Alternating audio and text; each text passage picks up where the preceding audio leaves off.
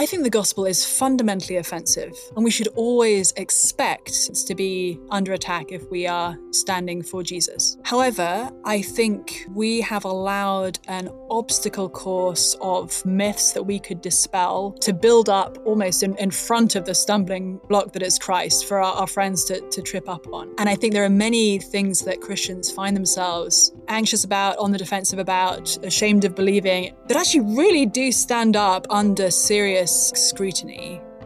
Welcome to the Crossway Podcast, a show where we sit down with authors each week for thoughtful interviews about the Bible, theology, church history, and the Christian life.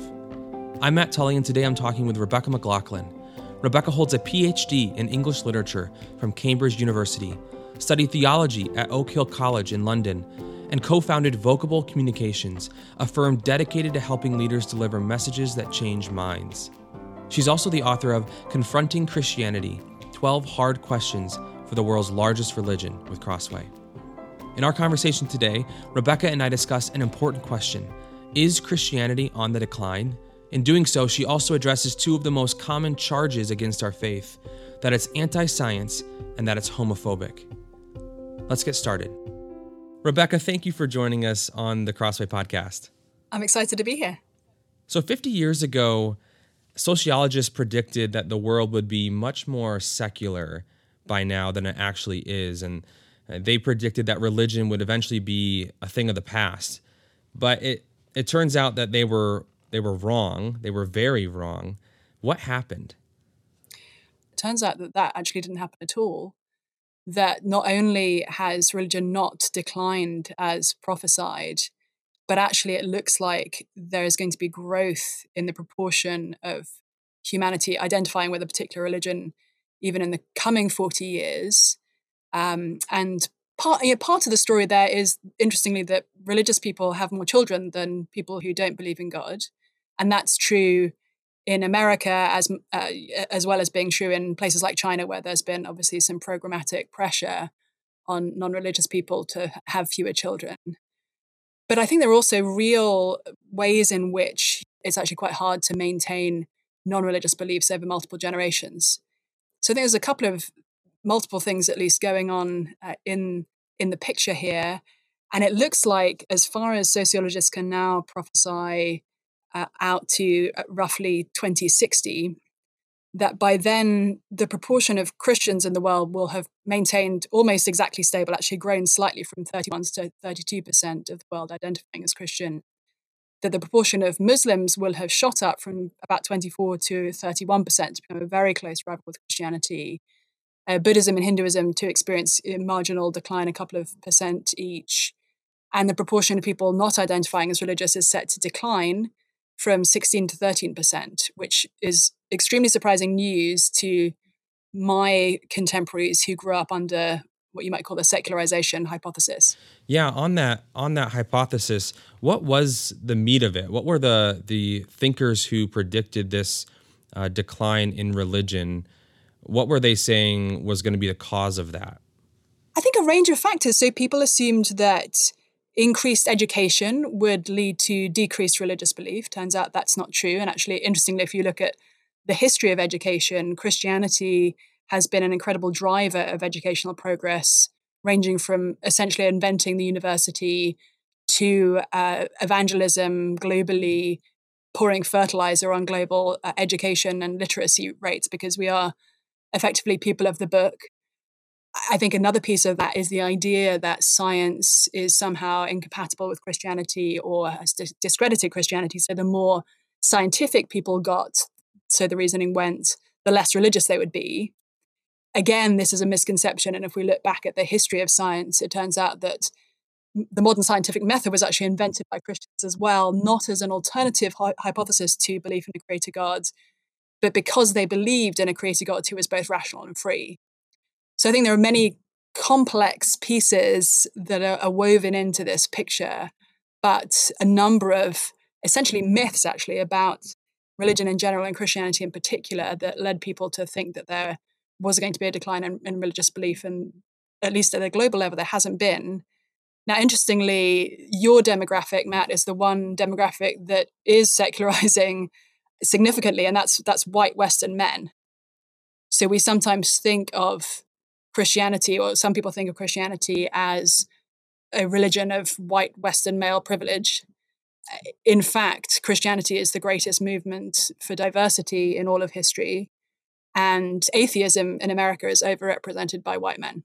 Yeah, that is that is fascinating. And I think thinking about those prominent uh, new atheists is how they're often referred to. Mm. These guys who kind of loom large in our the public consciousness about religion in America and uh, the supposed problems with religion, especially in the face of science. Uh, some of these guys, Richard Dawkins, Sam Harris, the late Christopher Hitchens. What is it that you think uh, contributed to their popularity in the face of the reality that you just sketched for us uh, in America? So I take perhaps a slightly unorthodox view of the new atheist movement from a Christian perspective, which is that I don't think it was entirely a bad thing.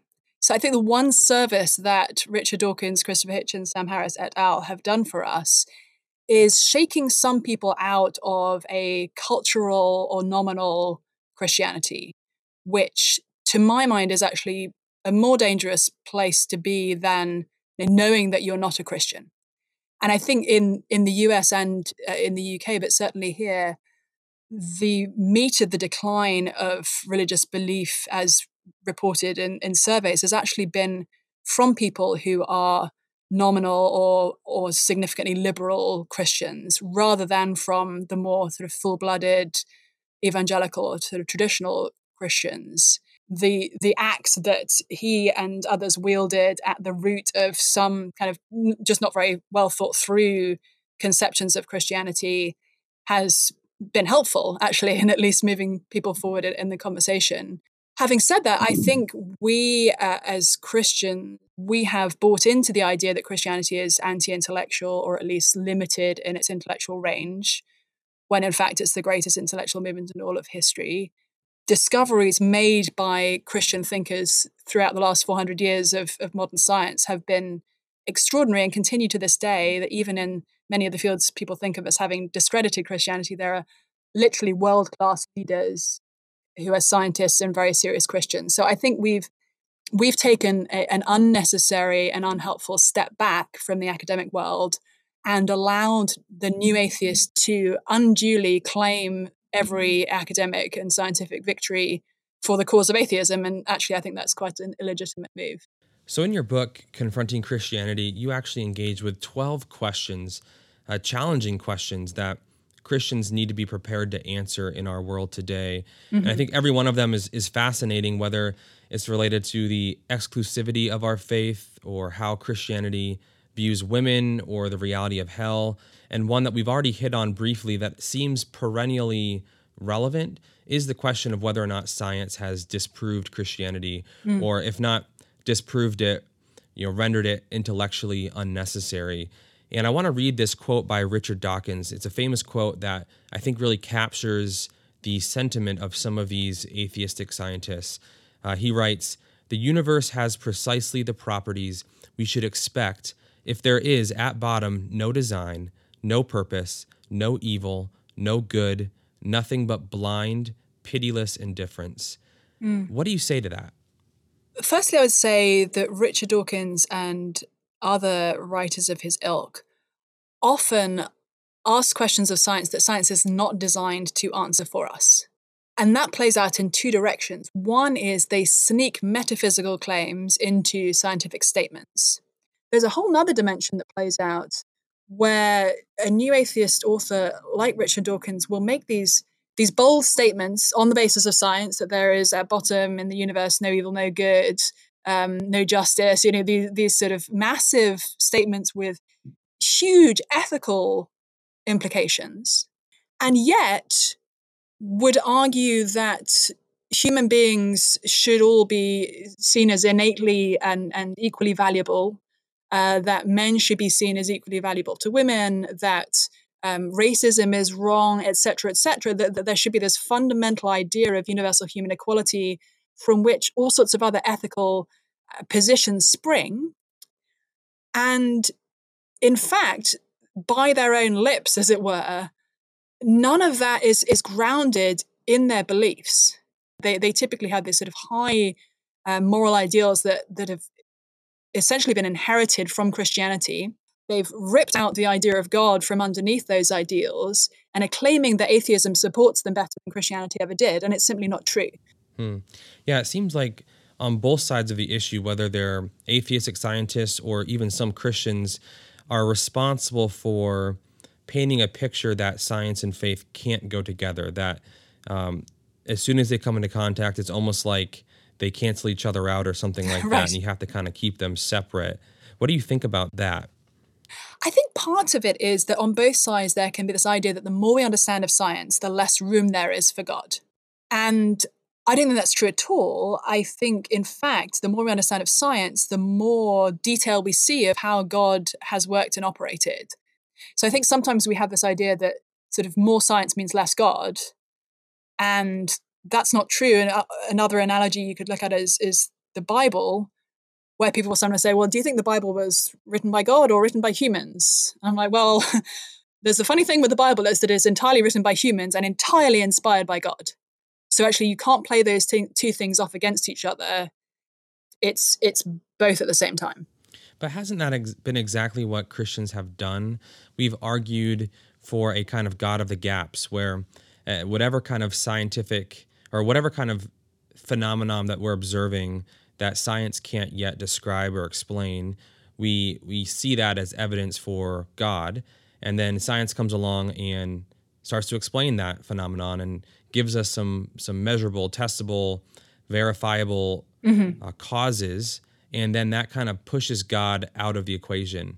Yeah, so I think it's certainly the case that Christians have at times poorly defined their their sense of the relationship between God and science, and that that has has led us to some unfortunate situations where people have been arguing on the basis of you know one gap or another or one scientific hypothesis or another um, for or against God.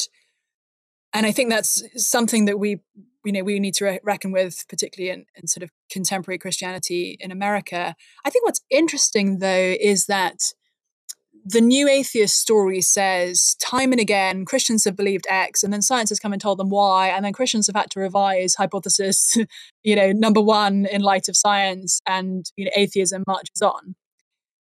What's interesting to me is something like the the Big Bang, which was first dreamt up by a Catholic priest uh, and was strongly resisted at the time by many atheist physicists because it implied that the universe had a beginning.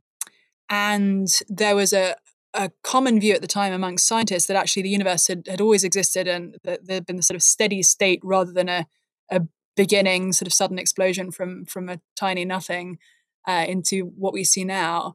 And so today i think even a number of christians think of the big bang as you know another area in which science and christianity are, are locked in mortal conflict um, and sort of undermining our sense of a creator when it was almost alarmingly close to the idea of god creating the universe out of nothing so, another important question that you address in your book relates to Christians and sexuality. And this topic could not be more relevant than it is today. In the issue of sexuality and all of its shades and contours and preferences, it seems just to dominate the headlines. Mm-hmm. It dominates pop culture. It even dominates our politics very often. Uh, and many claim that Christianity is really regressive when it comes to its views on gender and sexuality. Uh, how would you respond to that? If the question is, are there Christians today who are homophobic in the, in the technical sense of being hateful and judgmental toward people who are in gay and or lesbian relationships? Absolutely yes, right? you know, you and I, we don't need to make any bones about that. It's certainly the case that Christians have many times in the past and certainly today engaged in that kind of thinking and, and that kind of behavior. So on on that level, Christians certainly can be and have been homophobic. However, if we're asking the question, is Christianity homophobic and is there no place for people who um, are experience same-sex attraction within Christianity? I think the answer is absolutely not. What we tend to do is not go back far enough and not think big enough in terms of our theology. So we look at the Bible and we notice certain passages that seem to prohibit homosexual relationships of various sorts. And if we just look at those passages and we don't see the big picture of what male and female means in the scriptures and what sex and marriage mean in the scriptures, then they just seem like kind of random directives from the Lord. Now, as good Christians, you and I may may look at a what's a seemingly random command from the Lord and think, okay, I, I, have no idea why that makes sense at all, but I need to follow it and, and you know act on the basis that it's true, and that there's an extent to which that's right. But I actually think the scriptures give us a much more elevated and beautiful picture that in once we understand that picture, what the Bible says about sex in, in all its forms makes much more sense. My starting point in any conversation about sexuality at this point is to say, we cannot give a quote biblical answer to the question, why do I believe that marriage is between one man and one woman and that sex is eh, only from a Christian perspective but belongs within that marriage covenant? we cannot answer that question biblically without telling somebody the gospel. Because the reason is so that human marriage can, in some small way, picture Jesus' sacrificial love for us. God has given us these different pictures of himself built into our very existence. But the third thing that I want to say, and I think this is a point being very well made by uh, Christian leaders such as um, Sam Allberry from my own country, and that is that marriage is not the only picture we have in our lived experience of Jesus' love for us. So Jesus says to his disciples, Greater love has no one than this, that he laid down his life for his friends. Paul calls Christians one body. He calls us brothers and sisters. He calls us comrades in arms. He describes his friend Onesimus as his very heart. Uh, and he tells the Thessalonians that he was among them like a nursing mother with her children. So these, these almost embarrassingly intimate pictures of what it means for one Christian to love another Christian. Marriage pictures Jesus' exclusive love for us, but that we experience his inclusive love in friendship. So, as you reflect back on your own experiences with same sex attraction, but also being a Christian and being uh, enmeshed in the church from a young age, are there things that, is there advice that you could offer other Christians who maybe don't struggle with same sex attraction in terms of loving their brothers and sisters and even loving those who aren't Christians but who are homosexual, mm-hmm. living in that lifestyle. Mm-hmm. What advice would you give uh, the church for engaging with people like that? Mm, it's a great question. I think people of my generation who grew up Christian uh, and experiencing same sex attraction often are carrying significant hurts and wounds and fears and anxieties. And I think the willingness of brothers and sisters to come alongside people in that situation, people like me, and just listen and just be willing to uh, not be freaked out by things and to be loving and open um, to people as they share their struggles is huge. I think for a long time, we have created church culture in a way such that it's much easier to confess a pornography addiction than same sex attraction. And I think that's a huge problem. On the other side of that, there is a real danger of what I have sort of referred to at times as heterosexual guilt. And what happens here is that um, straight Christians who have grown up in the church and, and had, frankly, kind of homophobic attitudes, i.e., uh, an unloving, um, sort of revolted, unkind, disparaging uh, approach to gay people outside the church or, or inside the church who've sort of grown up with that, what really is homophobia. And I don't think simply opposing uh, gay marriage for Christians is homophobic, I, but I do think there is uh, there is a homophobia in terms of, of fear and suspicion of, of people who are same sex attracted. I think what often happens is those folks recognize that in themselves uh, and earnestly want to repent of it and want to start being empathetic and and loving and appropriately you know, Christian in their approach to their brothers and sisters in the church and to um, gay people outside the church. But then they throw out their theology with their homophobia. And about the most unkind thing that you can do as a straight Christian to a Christian struggling with same sex attraction is to cast doubt on whether the Bible actually says that same sex marriage for Christians is not okay. In, in doing that, you are cutting the legs out from under your brother or your sister's discipleship. And I think we've had too much of a them and us mentality up to this point, which has played out in various directions, but it, it's meant that we've we're kind of acting like we're only expecting same-sex attracted Christians to give things up for the gospel. And if that is true in our churches, we have some major discipleship problems. Like if it, I, I've had people say, "Oh, it's," I think it's just unfair that it's only same-sex attracted Christians who should be expected to sacrifice for the gospel. I'm like, yeah, it's unfair and it's unbiblical. All of us are called to deny ourselves and take up our cross and follow Jesus. And in the area of, of sexual desire and romantic love, few married people never uh, find themselves attracted to someone they're not married to. Few single people never find themselves attracted to someone they're not married to. Often, my friends who, you know, gay, straight, or otherwise, ha- at times find themselves intensely attracted to someone they are not in a covenant marriage relationship with. And so, at that point, they they need to submit those attractions to Christ and deny themselves and take up their cross and follow Him. So I think we are in meaningful ways all in the same boat.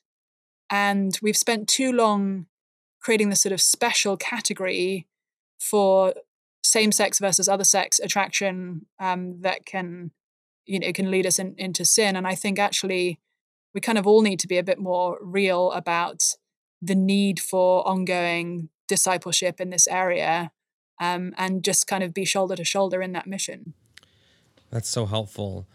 So maybe last question to the Christian listening right now who when they when they look out at culture and they just feel sort of under attack, they feel maybe a low grade shame at their beliefs, mm. whether it's their beliefs about sexuality or about science, uh, about God being the creator, mm. their confidence in the Bible, this book that we've been given that reveals truth about who we are, who God is, and maybe it's something as simple as the resurrection that that someone came back to life.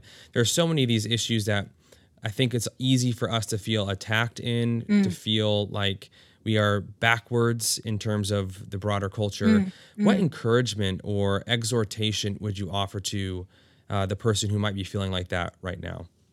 I think the gospel is fundamentally offensive, and we must never lose sight of that. And we should always expect in some sense, to be under attack if we are standing for Jesus. However, I think we have allowed an obstacle course of myths that we could dispel to build up almost in, in front of the stumbling block that is Christ for our, our friends to, to trip up on. And I think there are many things that Christians find themselves anxious about, on the defensive about, ashamed of believing, etc., etc., that actually really do stand up under serious uh, academic scrutiny. So I, I, guess a significant part of the reason I, I, wrote this book was to hopefully give you know Christians a, an entry point to exploring some of these these questions and, and relieving some of those anxieties. And then maybe to be able to give this book to a friend and say, hey, you know, what do you think? That maybe this engages some of the questions that you have about Christianity. So on the one hand, I would want to take burdens off the shoulders of those folks and say, actually, the cards are very much in our hands. There are so many ways in which we actually have far more cards on our hands than we, we often realize. At the same time, we should never expect witnessing for Christ to be easy. And if, if it always is, we're doing it wrong. Our, our metric for success should not be that we are always well received. In fact, eh, Jesus was utterly rejected on many occasions. The first disciples were utterly eject, rejected on on many occasions. The expectation we sometimes have that our Christian beliefs should you know fly just fine in contemporary culture, whatever culture we're we're in, and whenever our contemporary is, I think is at odds with the promise of the gospel, which is Jesus calling us to deny ourselves and take up our cross and follow Him. So I think on the one hand, I want to say, brothers and sisters, let's get moving here. There is so much work to be done. There is an incredible opportunity before us to grasp. And in many ways, we need to go on the offensive evangelism wise. at the same time, I would not want to say this is an easy life. That's not what Jesus promises us. Rebecca, thank you so much for this fascinating conversation. Uh, there's so much more in your book that you discuss, other questions, other challenges to Christianity. We could only do a couple today, uh, but I really appreciate you taking the time. It was great to be here, Matt. Thank you. That was Rebecca McLaughlin discussing atheism, religion, and Christianity in our world today. For more, be sure to check out her book with Crossway, Confronting Christianity 12 Hard Questions for the World's Largest Religion, available online or at your local Christian bookstore. For more interviews like this, subscribe to the Crossway Podcast on iTunes, Spotify, or your favorite podcast player. If you enjoyed this episode, leave us a review, which helps us spread the word about the show. Crossway is a not for profit Christian ministry that exists solely for the purpose of proclaiming the gospel through publishing gospel centered, Bible centered content. Visit us today at crossway.org.